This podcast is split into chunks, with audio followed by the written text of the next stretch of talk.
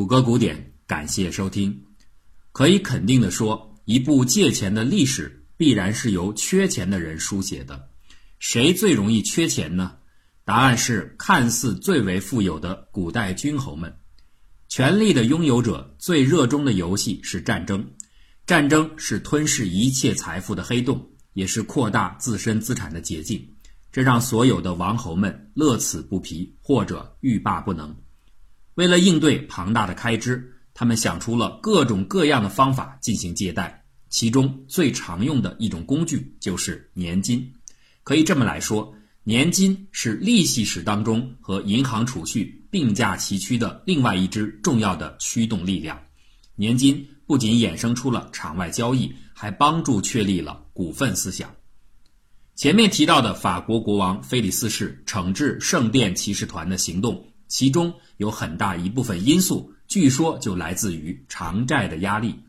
圣殿骑士团刚好是法王的大债主，填补这个债务窟窿对于国王来说越来越困难。这种情况下，找到某种借口把对方彻底干掉，自然是最简便的把新账老账一笔勾销的最好方法。正因如此。各种邪恶的大帽子就统统戴在了骑士们的头上，罪行说的越丑陋，就越能遮掩菲利斯式的真正动机。这种借债杀东的情况既不空前，也不绝后，实际上它是中世纪欧洲历史当中最为常见的场景。英法百年战争期间，一三三八年。英王爱德华三世以百分之五十的高额利息，从佛罗伦萨的巴尔迪和佩鲁季两家银行借贷一百二十五万英镑筹办军事。可是啊，到了一三四三年，爱德华却停止了还贷，直接导致本就危机重重的两家意大利银行完全毁灭。百年战争甫一结束，英国继而爆发了玫瑰战争。同属爱德华三世后裔的白玫瑰约克家族和红玫瑰兰开斯特家族为了争夺英国王位展开血战。这个时候，意大利的另外一家金融翘楚美第奇银行瞅准机会，两面下注，分别为红白玫瑰双方提供贷款。可是没想到，最后的结果是机关算尽，落得个两面皆输。一四七八年。美第奇伦敦分行直接被清算关闭，因为继任的都铎王朝的主人们既不愿意，也不可能承认前朝的旧债。中世纪的借贷利率非常奇特，观察其数据呈现出两大特点：其一，民间性质的商业贷款机构的利率高低不定；其二，国王借贷时的还贷利率一般比同期市场水平高出许多倍。民间利率的巨大起伏。从接近现代利率的百分之八以下，到完全离谱的百分之一千三百以上，判若云泥的涨落，却都留有详实的记载。这或许说明啊，当时的借贷市场缺乏有效的组织，原生状态下工具和规范性都严重不足，故而每次借贷，特别是在欧陆深处的经济欠活跃地区的那些借贷，都呈现出高度的个性化的不确定定价模式。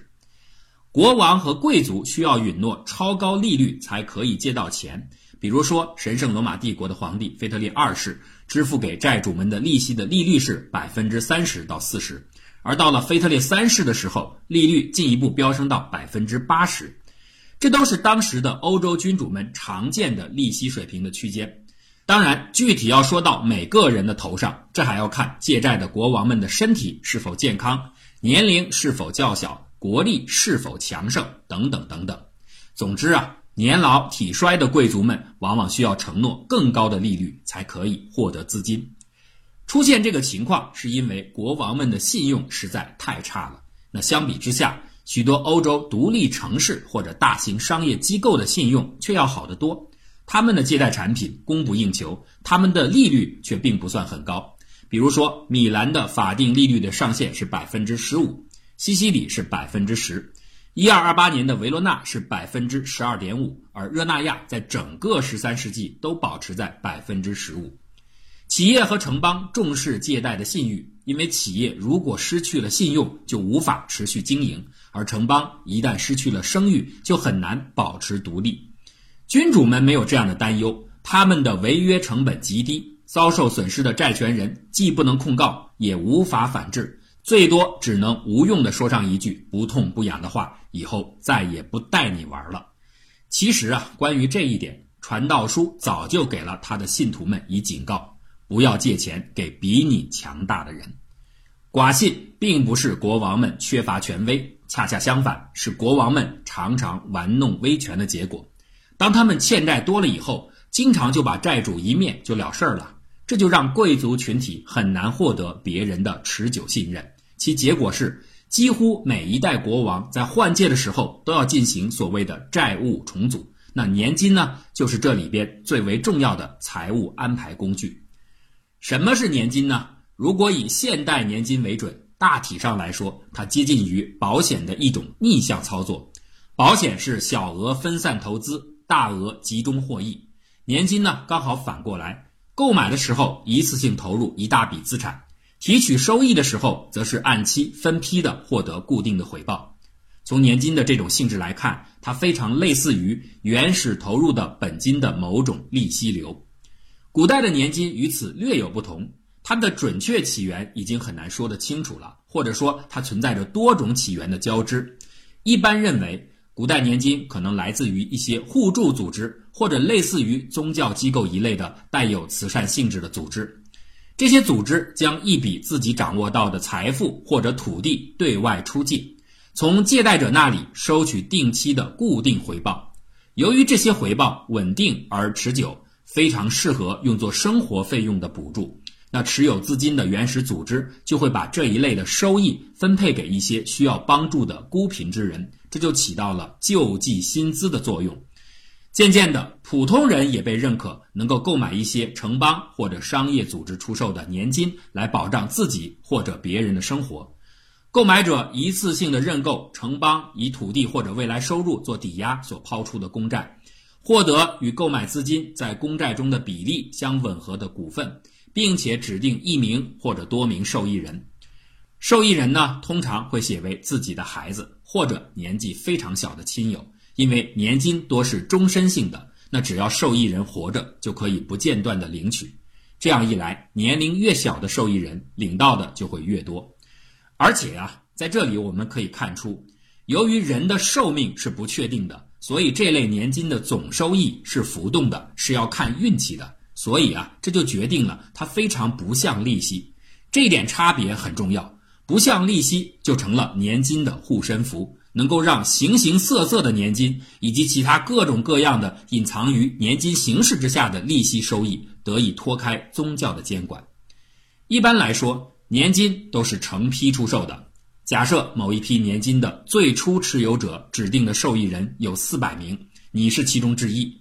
当你到了五十岁的时候，这批受益人只剩下了二百人存活，那么这二百人仍将分享原先四百人的时候的年金总额。那就相当于每个人的分配份额增加了一倍，再往后，时间越向后延续，存活的受益人就越少，每个人拿到的份额的收益就会越高，直到所有的受益人全部死亡之后，这一批年金才告结束。这种形式就是终身年金。当然了，根据情况的不同，后面也发展出了有固定期数的定期年金，或者原先的卖主可以赎回的可赎回年金，这些统称为浮动年金和确定性年金。但是不管怎样啊，终身或者至少是长期领取的这种特点，总归是让年金更加有利于购买者。所以在中世纪，有信用的机构的年金几乎总是热销产品。年金的起源还有另外一种可能性，就是来自于地租的转变。佃户向地主租用土地，并且每年支付固定的租金，这当然是合法的收入，不属于高利贷。因为土地本身是可以生产出农作物的，不是以前生前得到的利息。大约在中世纪早期，在英格兰地区开始形成一种观念：土地出租之后获取的租利是一种土地所有者的固有权利。这种权利啊，不是土地的所有权，而是建构在土地本身能够创造收成这种能力之上的一种天然权利。这种天然收益权是可以转让的。当有人愿意向土地的所有者支付一笔合理的费用之后，他就可以从地主的手中购买到这种收益权。尽管他这个时候并不拥有这块土地，但是此后每年的地租却尽数归其所有。那很明显，这就是一种土地抵押年金，购买者支付的总费用是本金，交换来的分期地租是利息。由于这种收益它是来自于天然的农业生产，所以没有人觉得这违反了教规。因此啊，渐渐的这种正当性就开始以别的形式向外蔓延，房屋、不动产、生产基地都开始具有了类似的可以收取租赁的权利，并且可以自由转让。再到后来，甚至是一些流动性的资产也开始被合法的出租和收取年金利益。这事实上已经部分打破了权威们给出的从丰饶的不动产当中获得年度收益的年金的定义。看起来啊，你只要没有过于显眼的直接出租金钱就行。似乎继承于土地租赁的这种收益解释，能够成为许多利息的护身符。宗教学者对此给出了一个有趣的比喻：我有一间房，给我一笔钱。你不是房子的主人，但你可以把里边藏着的东西分批搬走，这是购买，不是利息。由此，年金开始蓬勃地发展起来，以至于连教廷自己也发生着转变。实际上啊，教廷是一直在和年金打交道的。公元816年的乔尔彻会议定下了规则：修道院出租土地收取的地租不能超过正常的农作物在土地上的自然产出率。英国在七国时代的麦西亚国王肯纳夫在公元811年进献给温彻克姆修道院的契约上也写明了这个原则。那到了1255年，红衣主教亨利在奥利亚书的条款当中总结了在现实生活中已经涌现出来的越来越多的地租利息的形式。1308年，圣丹尼斯修道院的院长为了感谢科隆大主教给他的修道院募集到的2400里弗尔资金。特意回报给科隆大主教一份四百里弗尔的终身年金，也就是说，只要科隆大主教健在，每一年他都能够拿到四百里弗尔。而且啊，在他刚刚去世后的头两年，继任的科隆大主教还能够每年拿到一千里弗尔作为补偿，这些都被认定为是合法的回报。那更妙的呢，是后来在法国、意大利、荷兰等经济活动频繁的地区，还创造出了一种。加息的变通方法叫做圣赦。当时啊，随着借助年金取得回报的方法越来越在宗教界普及，罗马教廷设立了许多可以按照指定利率出租金钱的分支机构，叫做圣社。在圣社里，需要用钱的人们能够筹借到所需的资金，而愿意放贷取利的人无需担心高利贷的指控。稍后啊，教皇允许一群人以集资的方式作为本金申请开办圣社。那精明的商人们马上意识到了一个利用这一规则赚钱的新的玩法。他们申请开办圣社，却并不指望通过正常的借贷赚钱，因为合法的利息太低了。他们要做的是把圣社本身当做标的物进行转让。由于圣社是合法的放贷机构，而且现在开始变得能够流通。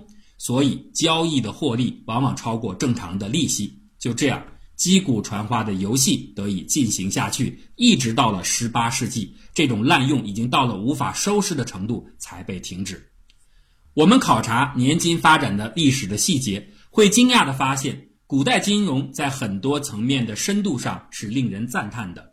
年金最早的形式在古罗马时期就已经出现。这是因为罗马帝国的数学水平已经进步到足够支撑商人们对人群的寿命递减规律进行估计，并对相应的变动风险带来的年金收益的改变进行计算。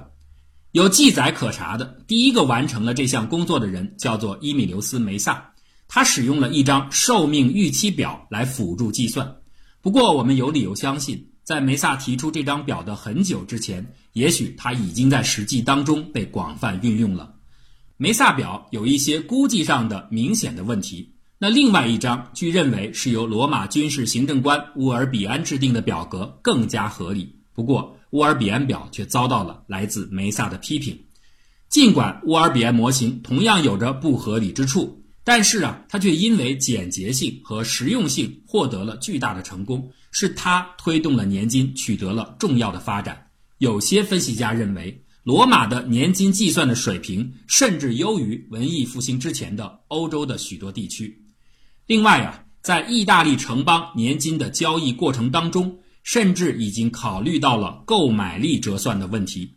比如说，在一份文件当中就载明了，一二六五年的二月，乌德勒支人罗伯特诺曼给他的儿子鲍德温安置了一份终身年金。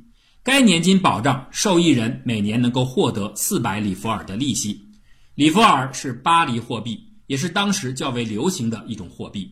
但是啊，文件中同时明确规定了，如果巴黎的里弗尔的购买力出现了显著下滑，那么年金就要改用图尔奈的货币苏加以支付。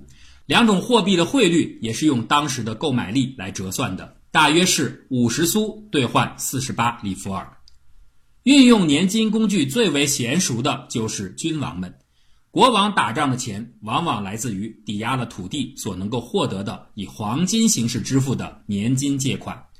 十一世纪的神圣罗马帝国域内，邦国林立，战争频仍，年金借款几乎从未断绝过。它成了伯爵和男爵们的家常便饭与战争提款机。比如说，在一一零三年。当时谁能够提供一千个人和三匹马的装备的借款，谁就能够获得来自普兰德斯伯爵提供的四百马克的年金。那在南方的意大利呢？由于军事或者其他贸易的需要，城邦也经常要以年金方式融资。佛罗伦萨、热那亚、威尼斯莫不如此。比如说，一四七零年，热那亚总计售出了令人吃惊的一千一百万里尔的年金。而到了短短一百多年之后的1597年，热那亚的年金负担总额已经激增到4370万里尔。最开始的时候啊，年金并不为人们所熟悉。当意大利的各个城邦在为整个黑暗中世纪笼罩下的欧洲大陆保留了一线货币经济的光明的时候，年金更像是一种摊派给富裕市民阶层的强制贷款，人们并不乐意购买它。一是因为不知道它的好处，更是因为最初的年金是没有利息的。比如说，一一七一年的威尼斯向市民摊派的一次公共借款就没有支付任何的报偿，故此啊，这一阶段的年金更像是一种税收。不过到了后来，这样的税收慢慢的有了一个额外的好处，就是给纳税人一份正比于其纳税比例的固定收益。在威尼斯。这种实质上的付息的长期贷款叫做 month，每个被强制购买了 month 的人都拥有相应的股份。month 没有法定的赎回日期，所以它类似于永续年金。但一般威尼斯呢会保留回购的权利，以限制这种公共债务的增长。每一年 month 的购买者将会以城邦馈赠年度礼物的形式得到年金的回报，这就避开了宗教的监管。尽管 month 或者后来合并到城市公共基金之后的 Prestiti 的利息并不高，在威尼斯是百分之五，在佛罗伦萨呢，公共基金利率也是从百分之十五、百分之十逐渐降低到百分之五，但是呢，它却是超级稳定的。十三世纪，威尼斯的很多年金的支付总时间超过了一百多年，直到一三七九年威尼斯被热那亚打败之后才停止。这种稳定可靠、长期的特性，就让人们对年金变得趋之若鹜。所谓实力阶层，在整个意大利半岛方兴未艾。许多人把 Prestiti 作为嫁妆陪送给女儿，很多贵族在自己的庄园里都投资 Prestiti。外国人能够辗转获得一份 Prestiti，将被视作地位的象征。这种时尚来自于 Prestiti 的稀缺性，因为至少在最初一轮的购买资格里面。威尼斯以外的人是被排除在外的。发行 Prestiti 的机会并不总是很多，它主要是为对外战争而募款。威尼斯规定，所有的城市财政盈余在扣除必要的开支之后，需要优先支付已发行的 Prestiti 的利息之后，才能够进入战争基金。这种优先地位带来的安全性，让投资 Prestiti 成为富裕阶层的风潮。Prestiti 没有凭证。但是，所有的购买者的信息都将在贷款办公室里留下记录。年金的旺盛需求甚至催生出了火爆的 Prestiti 的场外交易。在当时的文献里，居然留下了大量的详细的 Prestiti 的每日交易价格的数据。这些记录下来的价格起伏，成为威尼斯等意大利城邦兴衰变迁的另类见证。类似的情况也发生在北海经济圈。年金始终是商人们的抢手货，在德国，很多公司都做起了年金投资的专项生意，以至于啊，早在一三五零年，政府就不得不颁布训令，限制此类专靠年金赚取巨大利益的私人公司。繁华终有落尽时，随着十四世纪即将完结，百年战争和玫瑰战争的硝烟尚未散尽，黑死病的重击更让欧洲大陆颓势尽显。南方地中海的威尼斯，在经年累月的战争之后，终于被热那亚击败。尽管这不意味着衰落的汛季到来，但是某种隐隐显现的时代变迁的迹象已经越发凸显。欧洲的南海即将让位于北海，狭窄的陆源水域即将让位于浩瀚广阔的大洋。欧洲的大复兴很快就要到来，隐身在当铺和年金契约里的利息微光。也终将在亚得里亚海旁微弱的摇曳了几个世纪之后，重新点燃辉煌的火焰。